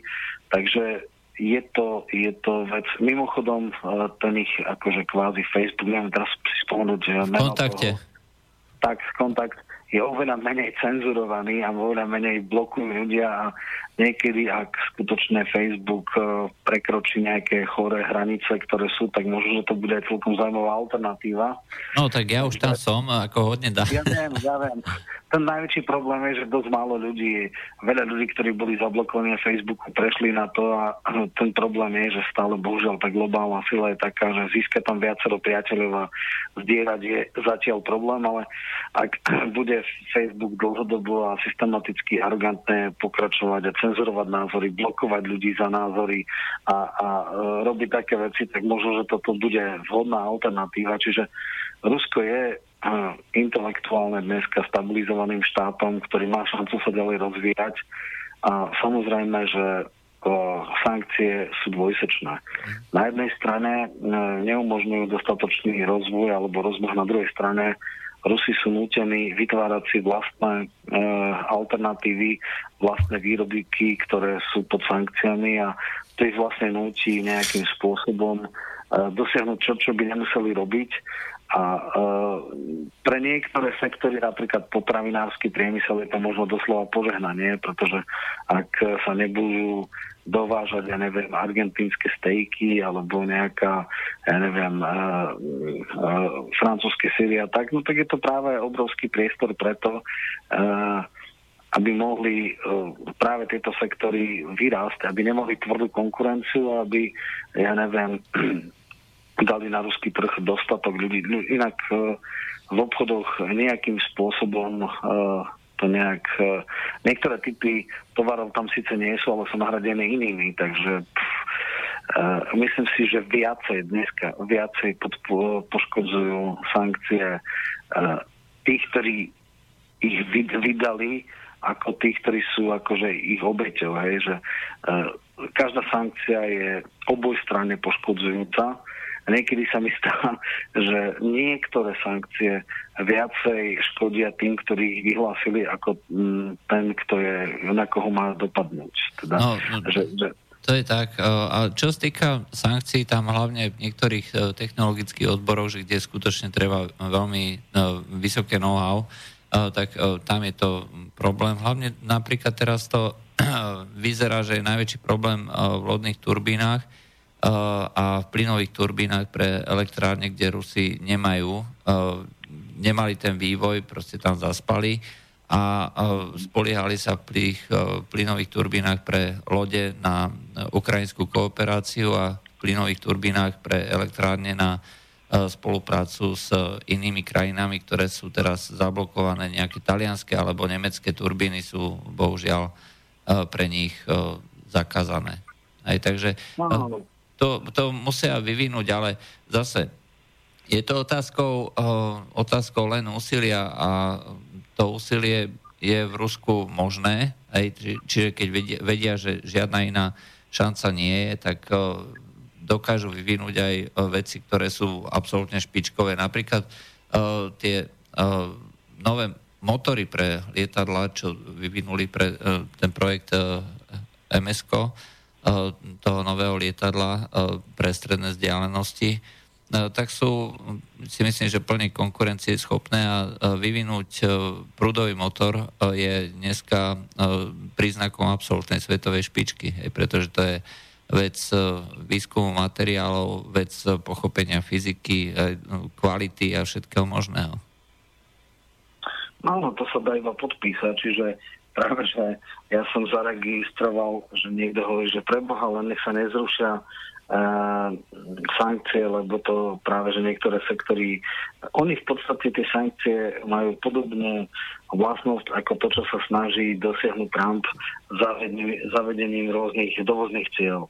Čiže oni vlastne chránia niektorých ruských výrobcov a umožňa im v podstate skonsolidovať sa, nemať konkurenciu na trhu, tým pádom získať väčší podiel na trhu, tým pádom väčšie zisky, ktoré ak budú reinvestovať, tak sa môžu dostať na svetovú špičku a po odoznení sankcií môžu byť možno oveľa konkurencia schopnejší, než sú dnes. Takže to je ako... No výrobcovia už dneska tvrdia, že teda tí menší európski výrobcovia tvrdia, že sankcie im ten ruský trh definitívne zobrali, že už sa tam nedostanú. Nahradilo ich to buď ruská výroba pôvodná, alebo nejaký iný dovoz.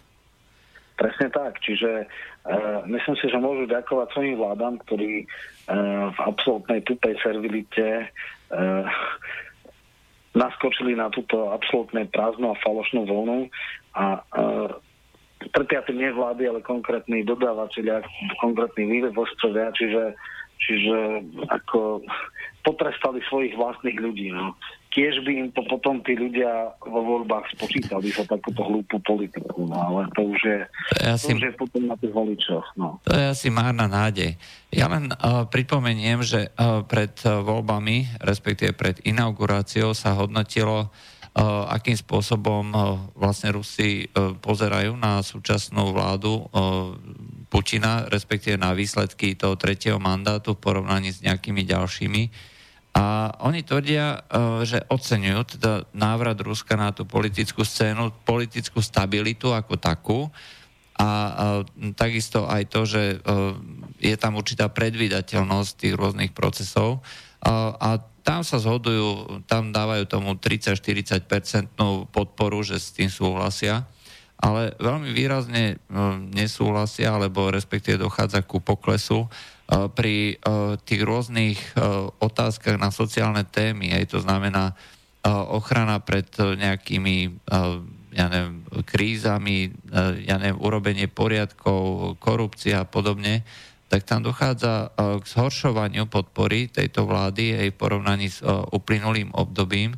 No a uh, to si myslím, že bude uh, veľkým problémom pre Putina, respektíve jeho následovníkov do budúcna, uh, pretože uh, ľudí síce e, môže ako tešiť, že máme Krím a e, boja sa nás tam, boja sa nás tam a máme taký, takú zbraň, ale z toho sa nenajedia reálne.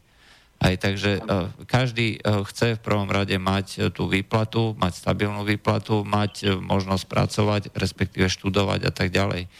No a toto bude hlavná výzva. To je hlavná výzva a on ohlásil aj dosť rozsiahlý a veľkorysý investičný program. Bolo tam, že koľko e, miliard sa dá na výstavbu ciest a obnovu ciest, na výstavbu diaľnic, e, vysokorýchlostných e, železníc. E, je obrovsky zanedbaná infraštruktúra, takže teraz tuším, že na to ďalšie šesťročné obdobie sa v niektorých segmentoch má až zdvojnásobiť e, investície. Druhá vec je, že ak to teda porovnávajú, tak treba povedať, že s čím to porovnávajú. Možno s prvým obdobím Putina, s druhým obdobím možno. Ono sú to ale... kontinuálne vyhodnotenia, to znamená, neviem, že... ale chcem len povedať, že oproti tomu, čo to bolo za Jelcina, tak to v žiadnom prípade nemôže byť horšie. Tam to bolo úplne to svete o, o, o obľúbe tých liberálov ako Borisa Nemcova, ktorý mal jedno percento, keď teda bol akože hlava tejto opozície. Myslím si, že za túto éru a jej predstaviteľov je veľmi teda ako Čubajs a podobná partia Kirienko veľmi negatívne sa pozerajú, čiže určite nemajú nostalgiu za tým, to obdobím. Ale čo je asi pravda, je, že keď je niekto v podstate takmer osemnásť rokov pri moci, tak sa vytvária nejaké aj politicko-ekonomické klany a tí ľudia si logiko, z logiky veci myslia, že v podstate je tu ich éra, ktorá tam bude ešte roky a roky a jasné, že keď nie je striedanie moci, keď nie je tvrdá opozícia, ktorá by tvrdo pranierovala, prešľapí a tak, no tak je ako keby až prirodzenou vlastnosťou moci, že, že sa e, ťaží z tohto svojho postavenia a že teda sú rôzne cestičky, ako unikajú verejné financie do súkromných rúk. A v tomto zmysle je možno chyba, že, že chýba tvrdá investigatívna žurnalistika a nejaká tvrdá kontrola moci nejakou konštruktívnou opozíciou. Áno, v Rusku chýba konštruktívna a silná opozícia. To je asi chyba, najväčšia chyba tohto systému. Uh, aj tie médiá, ktoré sú tvrdo protikremelské, nie sú konštruktívne. Aj to je čiste ideologické úderky, ktoré, uh, ktoré riešia uh, nastav- nastavenie zahraničnej politiky. No, ne, riešia... nejde, nejde im o ruský záujem ako taký, ale v podstate tak, obhajujú tak, nejaký iný. Presne tak. Čiže toto je najväčšia chyba. Ale práve napríklad Navalny, na rozdiel od, ja neviem, všetkých týchto Ksenii Sobčakovi a na rozdiel od, od ja neviem, Čubajsa a, a, Černo, a tohto Nemcova začal vlastne ako bloger, ktorý pranieroval práve tie rozkrádačky a tie protikorupčné záležitosti a svojho času jeho blog bol veľmi vysoko navštevovaný. No len samozrejme tiež není celkom čistý, to je jedna vec.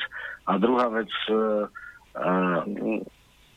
tam, áno, neumožnilo sa vlastne jemu vstúpiť do reálnej politickej situácie. Kandidoval teda na primátora Moskvy, kde urobil relatívne slušný výsledok, ale nie taký samozrejme, aby vyhral. Ani v tej teda bašte liberálov. Navyše, tam si treba povedať, on nie je klasický liberál. On, on je možno rovnako retorikou vymedzujúci sa voči tej zúfalej Jelcinovskej ére ako Putin alebo jeho ľudia. Uh, takže... Jeho, po, je, jeho opisuje ako nacionalistu. Hej. Áno, on je, on je nacionalista, tak len samozrejme, ako, tak by som povedal, on je v podstate sofistikovanejší ako Matovič, uh, ale on, uh, gro jeho, jeho politiky je ako protikorupčné hnutie uh, a samozrejme chce zachovať uh, veľmocenské postavenie Ruska, je proti imigrantom, čiže v istom zmysle oni by si mohli, tak by som povedal, keby sa nezačal vyheraňovať tvrdo voči Putinovi, možno by bol aj prírodzeným Putinovým nástupcom a možno, že aj lepším ako je Medvedev, a teda Medvedev ja predpokladám, že nebude jeho nástupcom, ale nevadí. Len skrátka od začiatku stal na jeho, teda na opačnej strane a práve Navalny veľmi tvrdo kritizoval práve tú kleptokraciu, konkrétne Medvedeva. Aj preto bolo doteraz prekvapujúce, že Medvedev ďalej pokračuje, lebo som myslel, že urobil vlastne vďaka, vďaka jeho kleptokracii vzniklo jedno silné protikorupčné hnutie, ktoré poriadne podkurovalo, minimálne v Moskve, teda Putinovi boli tie známe stretnutia na Manéžnom námestí, ktoré skutočne trvali niekoľko mesiacov a, a v podstate boli pred tými pred voľbami, kedy v podstate straš, strašne vtedy sa oslavovalo to, že Jednotné Rusko stratilo ústavnú väčšinu, že už malo iba jednoduchú väčšinu. Hej, to bolo ano, ano. Takže to, to sa vydávalo za obrovský, by som povedal, úspech opozície a vtedy malo prísť k istej sebareflexii a korekcii. No riešilo sa to skôr tým, že sa zmenil ústavný, teda volebný systém, ktorý aj pri prudkom poklese alebo relatívne značnom poklese e, voličskej podpory udržuje zastúpenie v, v Dume také, aké, aké treba, respektíve dneska má najvyššiu mieru počtu hlasov, aj keď ani zďaleka, teda počtu mandátov v Dume, aj keď ani to nekorešponduje s počtom hlasov. Včas boli časy, kedy malo, malo Jednotné Rusko podstatne viacej hlasov, malo menej mandátov. Dneska vďaka volebnému systému sa to takto zdeformovalo a možno, že lepšou cestou bolo mať tú silu a povedať týchto tak fajn, akože tvoja éra skončila, ako je to niekedy ťažké, keď je niekto pomaly dvadsať rokov u moci, lebo však v podstate od roku deväťdesiatdeväť, respektíve od roku dvetisíc na, na nový rok dvetisíc vlastne nastúpil Putin ako zastupujúci prezident a v lete deväťdesiatdeväť ako, ako premiér, hej, ktorý vlastne začal druhú čečenskú vojnu. E, práve po tých útokoch e, na e, teda Basajeva na, na Dagestan. Mm-hmm. Hej, čiže, čiže vtedy, vtedy ako je to už vlastne devätnásť rokov, čo je, alebo osemnásť a pol roka, čo je pri moci. A keď istá garnitúra je tak dlho pri moci, tak je skoro, by som povedal, až zákonité, že uh, nie je tam nezištne, nie je tam nezištne a že e, tie korupčné nánosy sa tam určite následujú. Ne, nenašla by sa podľa mňa na svete nejaká garnitúra, ktorá keby bola dvadsať rokov pri moci, tak by bola čestná, nestranná, e, nemyslela na svoje, e, svoje osobné záujmy. Jednoducho to e, anieli v politike nie sú. Teda nikde vo svete nie sú a nikde v živote nie sú a v politike o to menej. Takže mm. je to ako keby prirodzená záležitosť. A možno mohol urobiť predsa len ten Putin to gesto, že toho Medvedeva, ktorý je v podstate symbolom uh, takejto politiky, mohol niekým iným menej vyhraneným a kontroverzným nahradiť. Ale možno sa to ešte stane, no ťažko povedať. No, nevidíme, to nevieme. No. Počúvate Medzipriestor, reláciu o politike, o udalostiach minulého týždňa. Môžete volať na číslo nula deväť päť sedem dva štyri deväť šesť tri alebo napísať na mail studio zavináč slobodný vysielač bodka es ká. Rozprávame sa s Romanom Michalkom o politike Ruska, o Putinovi a o tom, akým spôsobom sa bude vyvíjať uh, Rusko. Čiže máme ešte poslednú polhodinku. Takže ja by som zhrnul, alebo respektíve prečítal majový výnos, lebo on na začiatku toho predchádzajúceho mandátu dal nejaké výnosy, ktoré on potom pravidelne každý rok nejakým spôsobom, nie že recykloval, ale kontroloval, hej, že toto som slúbil, hej, a pokračujem v tomto takýmto spôsobom. Tak tie majové výnosy, ktoré sú vlastne pre uh, ten mandát do roku dvetisícdvadsaťštyri, sa týkajú teda hlavne uh, sociálnej oblasti, životnej úrovne, chce viacej peňazí pre rodiny, zlepšiť životné podmienky, znížiť chudobu, ale týkajú sa aj uh, týchto rôznych, um, uh, ja neviem, zvýšiť uh, proexportnú, uh, proexportné zameranie priemyslu, uh, stabilný rast hospodárstva minimálne na štyri percentá, dosiahnuť uh, Rusko, aby bolo medzi piatimi uh, najväčšími hospodárstvami uh, na svete. Uh, chce uh, zabezpečiť konkurencieschopnosť ruského vzdelávania, to je to, čo sme hovorili, a chce, aby Rusko bolo medzi desiatimi najlepšími kvali- stranami, krajinami na svete z hľadiska kvality všeobecného vzdelávania. A dôležité ešte je tiež, že chce uh, obnoviť uh, alebo podporiť rôzne organizácie vo výskume a vo vývoji. Tam chce obnoviť celý ten prístrojový park a tieto veci sa týkajú čisto len vnútornej politiky. Tam nie je ani jedno jediné slovo o zahraničnej politike. Áno, tak ja si myslím, že dneska Rusko má už veľmocenský charakter nespochybniteľný, teda Asi, asi sa nenájde jediný medzinárodný analytik, ktorý by spochybňoval minimálne postavenie Ruska ako regionálnej veľmoci. A áno, čo bolo asi uh, zanedbané, uh, bolo dôraz na konkrétny život, na kvalitu životnej úrovne, ktorá nejakým spôsobom nestihala za tým rastom ekonomiky. štyri percentá ročne je veľmi, veľmi ambiciozný model. Samozrejme, Čína rastla aj desať rokov, ale tam sa to prehrievalo a vedlo to k rôznym problémom. Ináč očakáva sa, očakáva sa tento rok pomalinký nástup krízy, pretože končí obdobie kvantitatívneho uvoľňovania a postupne sa zvyšujú úrokové miery, čo po tých rokoch, keď si ľudia mohli požičiavať v podstate za nulu a splácať staré úvery novými, lebo to bolo jedno, aj tak tá, tá ekonomika je v podstate ako keby na drogách, dá sa povedať. Presne a, tak, presne tak. A, a on ide vlastne do tohto nového o, ekonomického, o, dá sa povedať, nepokojných vôd aj v tomto novom mandáte. O to, o to je to ambicioznejší plán, priemerný ročný rast štyri percentá, lebo to vôbec nebude ľahké. Samozrejme, veľmi správny je jeho názor, alebo teda fokusovanie sa na pozdvihnutie teda vzdelania, ale potom aj priemyslu a technológií a podobne, lebo Rusko nemôže byť, alebo nemalo by byť jednostranne orientované na vývoz energonosičov. To, že má obrovské nerastné bohatstvo a že bez pochyb je to najbohatšia surovinovou, najbohatšia krajina na svete, nie je pochyb, ale niekedy je to aj prekliatie takýchto krajín, lebo sa príliš podiehajú na nerastné bohatstvo a nenúti ich to v podstate pracovať na sebe, tak povediac. Ja len pripomeniem, že podiel, podiel tohto obratu z predaja vôbec ako sto, zo všetkého, čo sa týka energonosičov, klesá. Dneska tvorí menej ako desať percent há dé pé. Jasné, no tak však chvála Bohu, určite v čase ropného boomu, keď teda cena ropy bola podstatne vyššia, tak to bolo asi väčšie percento, ale ten trend je veľmi dobrý. Slovensko nemá určite desať percent há dé pé z vývozu a Japonsko už vôbec nie, to musí všetko vlastne dovážať a je to vyspelá krajina, čiže zjavne okrem nejakých petrodolárových e, absolutistických monarchií v Perskom zálive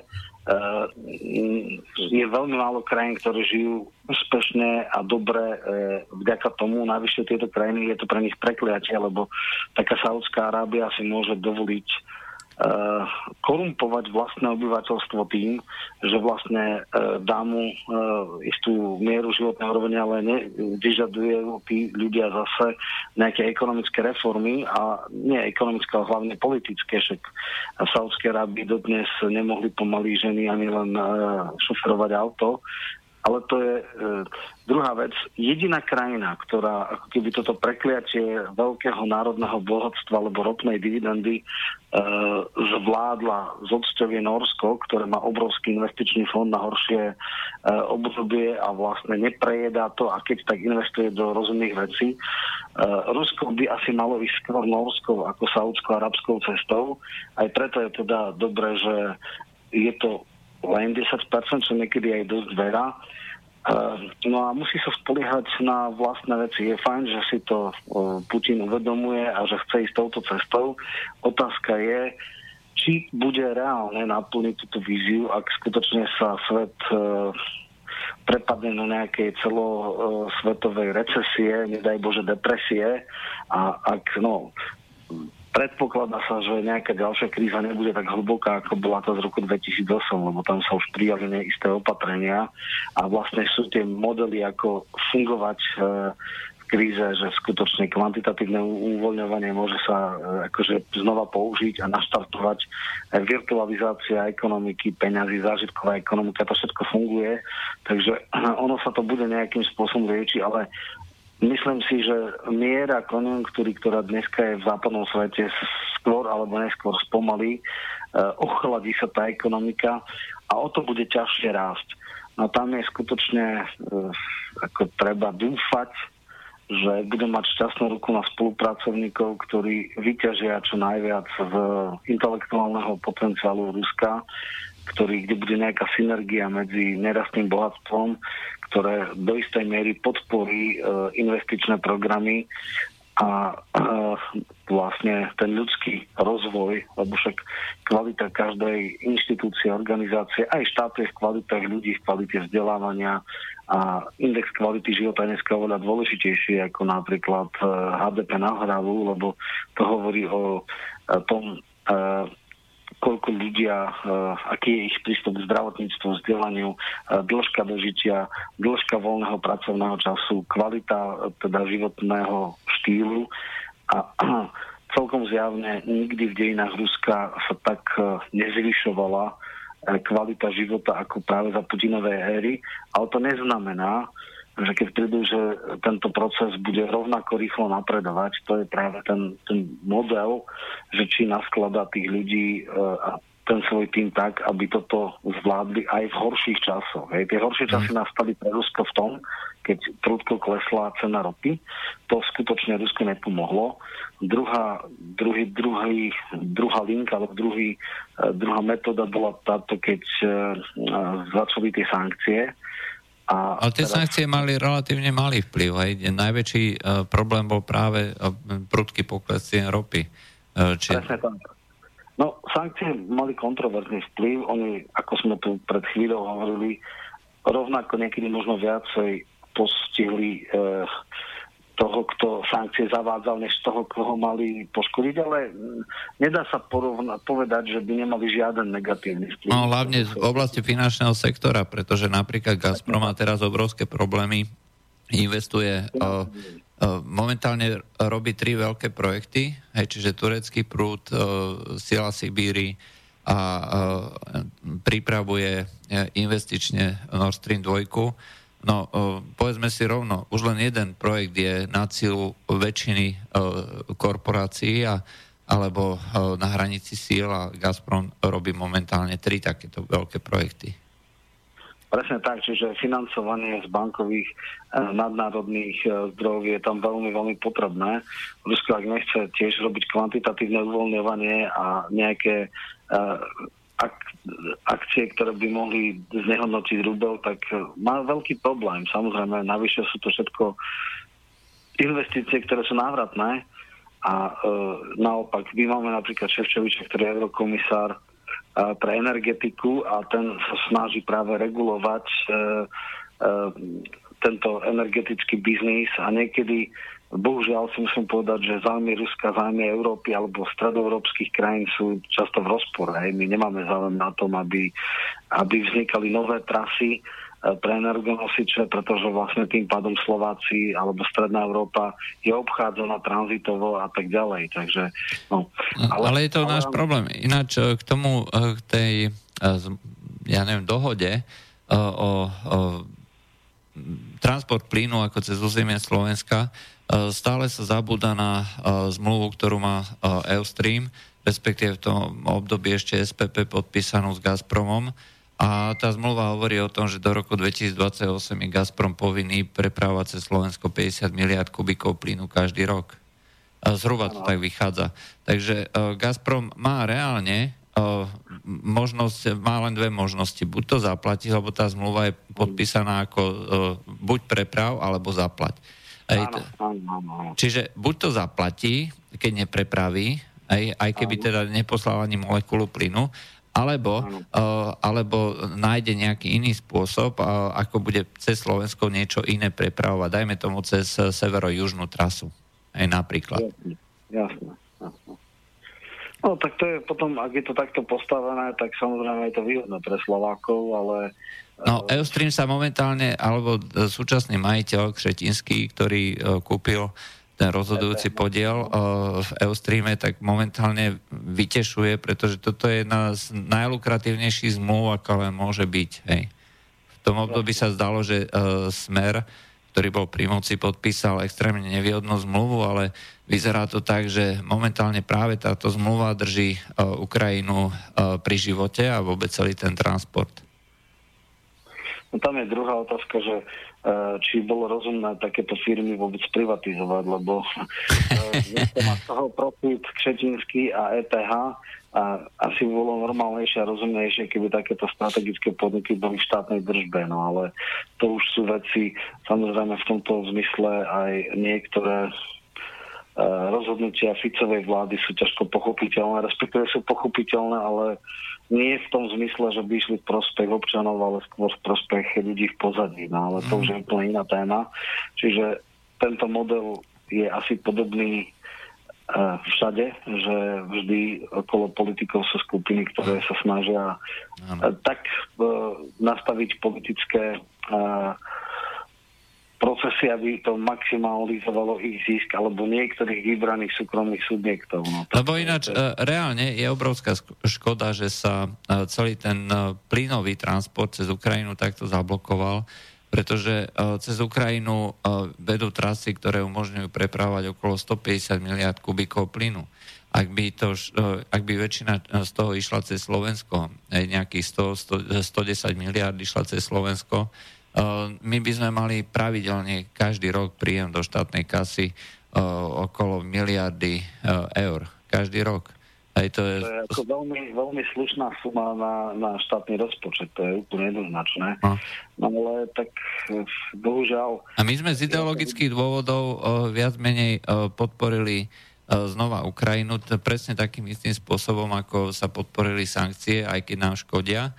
Aj tak podporujeme Ukrajinu a podporujeme všetky kroky aj v oblasti toho transportu. A napríklad privatizácia a oddelenie vlastníctva tej plynovodnej sústavy transportu a tak ďalej, ktorá by umožnila privatizáciu a vstupu zahraničného partnera, ktorý bol treba nezávislý od toho ukrajinského naftogazu, tak neprebehla doteraz. Aj takže... Z tohto pohľadu my ako Európa sme si vlastne podporou Ukrajiny a nepodporou tých rôznych privatizačných úsilí viac menej sami podpílili konár pod sebou. No presne tak, to je to, je to absurdné, že Európa si, to, to sú to dvojité, nie metre, ale kilometre, podporujeme, podporujeme jednu nechutnú oligarchickú kleptokraciu na Ukrajine a tam je obrovský morálny relativizmus, lebo však teda to, čo dneska vládne na Ukrajine, to je niečo príšerné a e, oveľa by som povedal občiansky priateľnejší režim v Rusku, akože tam akože sankcionujeme. To, to akože nemá... E, tam asi k tomu netreba komentári, ale len teda, že e, keď hlavný poradcovia e, Porošenka, alebo teda teraz Hojsmana je e, Ivan Mikloš, tak Boh ochraňuje Ukrajinu, lebo to dobre skončiť nemôže.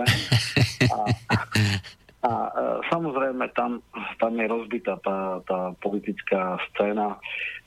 Dneska som, alebo nedávno som čítal, že najpopulárnejšia politička v, na Ukrajine je Julia Timošenková. No bože, ochraňuj, to je teda fakt e, e, osoba s extrémne kriminálnym pozadím, plynová princezna, ktorá toho nakradla toľko, ako mnohí za, za desiatky životov nie. Ale je to ťažká populistka, ktorá teraz ide proti Hrojsmanovej vláde a proti Porošenkovi. Je ťažko povedať. Najhoršie je, že na uh, Ukrajine neexistuje pozitívna alebo nejaká vhodná alternatíva. Na druhej strane práve tým, že sa tam brutál, brutálne a šokovo liberalizovali ceny uh, práve energonosičov, tak vlastne oni začínajú tiež... Uh, riešiť bridlicové plyny a miera ich závislosti na Rusku bude klesať. Takže uvidí sa, čo nakoniec z Ukrajiny skončí. Zdá sa, že na východe bude zmrazený konflikt. Krím je podľa mňa už nevratná záležitosť. No a uvidí sa, čo ďalej. Každopádne režim na Ukrajine je podstatne horší ako v Rusku. Prenasledovanie novinárov, vraždy novinárov, mm. prenasledovanie opozície v podstate... Uh, akože zrušili tam Simonenkovú komunistickú stranu, čiže normálne ako rušenie politických oponentov, nehovoriac o takých tých absurditách, ako bolo, že to klávesové hlasovanie, že jeden poslanec hlasoval za desiatich kolegov, dokonca hlasovanie tri dní mŕtvého poslanca, to, to sú všetko veci, ktoré ukazujú, že to je krajne odpudivý oligarchický systém. A zaujímavé, že najväčší mravokárcovia európsky s tým nemajú žiaden problém. Porošenko je vnímaný ako demokrat. Nač Kiska sa s ním oblapia, takže to je Erdogan a Porošenko, to sú ako vzoroví demokrati a Putin je teda ten odstu, odstúdenia hodný a zavrhnutia hodný autokrat a despotá. No tak to človek, ktorý troška má v tom prehľad, tak musí mu stať rozum nad toľko extrémnou falošnosťou európskych elít. No, bohužiaľ je to, je to tak, len najsmutnejšie je na tom, že nám by v princípe mohlo byť absolútne jedno, že čo si hovoria niekde v novinách, politici a tak ďalej. Aj tak tá dôvera v tieto mediálne prezentácie neustále klesá. Bohužiaľ tieto veci si odnášajú na peňaženkách, odnášajú si práve na, t- ja neviem, na tých miestach, pracovných miestach, obyčajní ľudia a to je na tomto najsmutnejšie. Čiže môže nám byť ľúto nejakých Rusov, nejakých Ukrajincov, ale priznám sa, že pokiaľ to odnesiem ja ako osoba a moja rodina, tak budem, na, budem naštvaný až vtedy.